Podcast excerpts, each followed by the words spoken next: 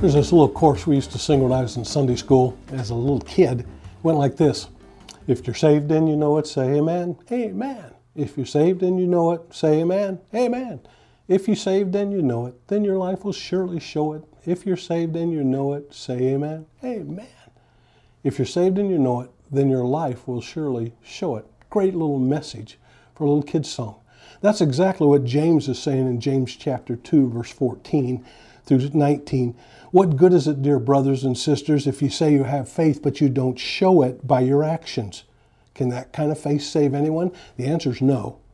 Suppose you see a brother or sister's no food or clothing, you say goodbye and have a good day and stay warm, eat well. You don't give that person any food or clothing. What good does that do? Does it help the person at all? No. So you see, faith by itself isn't enough unless it produces good deeds. It's as dead and useless. Now, someone may argue some people have faith and others have good deeds. In other words, I've got faith, but you've got the good deeds, and we'll just work it out that way. But I say, how can you show me your faith if you don't have good deeds? I'll show you my faith by my good deeds. You say you have faith for you believe there's one God? Good for you. Even the demons believe this and they tremble in terror. So there's two concepts here that we have to merge together and we have to make sure we don't get them out of order. First of all, you have to believe. We're saved by grace, period. Paul wrote about this constantly. You're saved by believing Jesus Christ came, died on a cross, rose again, and paid the price for our sins. We believe in that. And many people say, Well, I believe in Jesus, I believe in God. And James says, Look, so what? The demons believe that. In other words, do you understand that Satan is not an atheist? He believes in God, he knows that. But once I believe, then I have to behave like it. You see, you can have all the right bumper stickers. You can wear a necklace with a cross on it. You can have all the right images around you, but that doesn't make you a Christian. You see, in, in, the world today and all the other major religions, it's about how can I get to God? What do I have to do to get to God and earn His approval?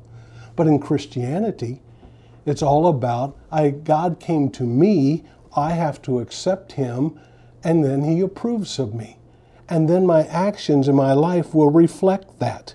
We don't do things to get to God. We do things because we love God and He lives in us. We sometimes call this fruit. It's a result of what I believe. And you've heard me state this often. Your behavior determines by what you believe. If you say you believe something, then you'll act like it. And oftentimes we get these out of orders. We think we have to do something, we have to be good enough, we have to act in a manner that earns God's approval. God already loves us. He's already done everything He can for us so that we can be His children. And so Paul writes in Ephesians chapter 2, verse 8, these great message that it reflects this as well. He says, God saved you by His grace when you were saved or when you believed. You can't take credit for it, it's a gift of God. You just have to believe in it. Salvation's not a reward for the good things we have done. None of us can boast about it. Now, that's what he's saying. Salvation's a gift. Salvation is something that God gives to us, and all we have to do is accept it, believe it. That's where faith comes in. But then he says in verse 10, for we are God's masterpiece. He has created us anew in Christ Jesus so we can do the good things He planned for us long ago. So, because I believe, I behave like it. And that's what James is simply saying here.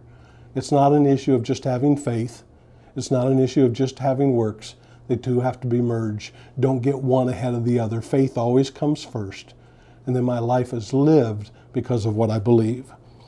Somebody said faith is like calories. You can't see them, but you can see the results of them. And then the old line if you were put on, tri- on trial for being a Christian, would there be enough evidence to convict you?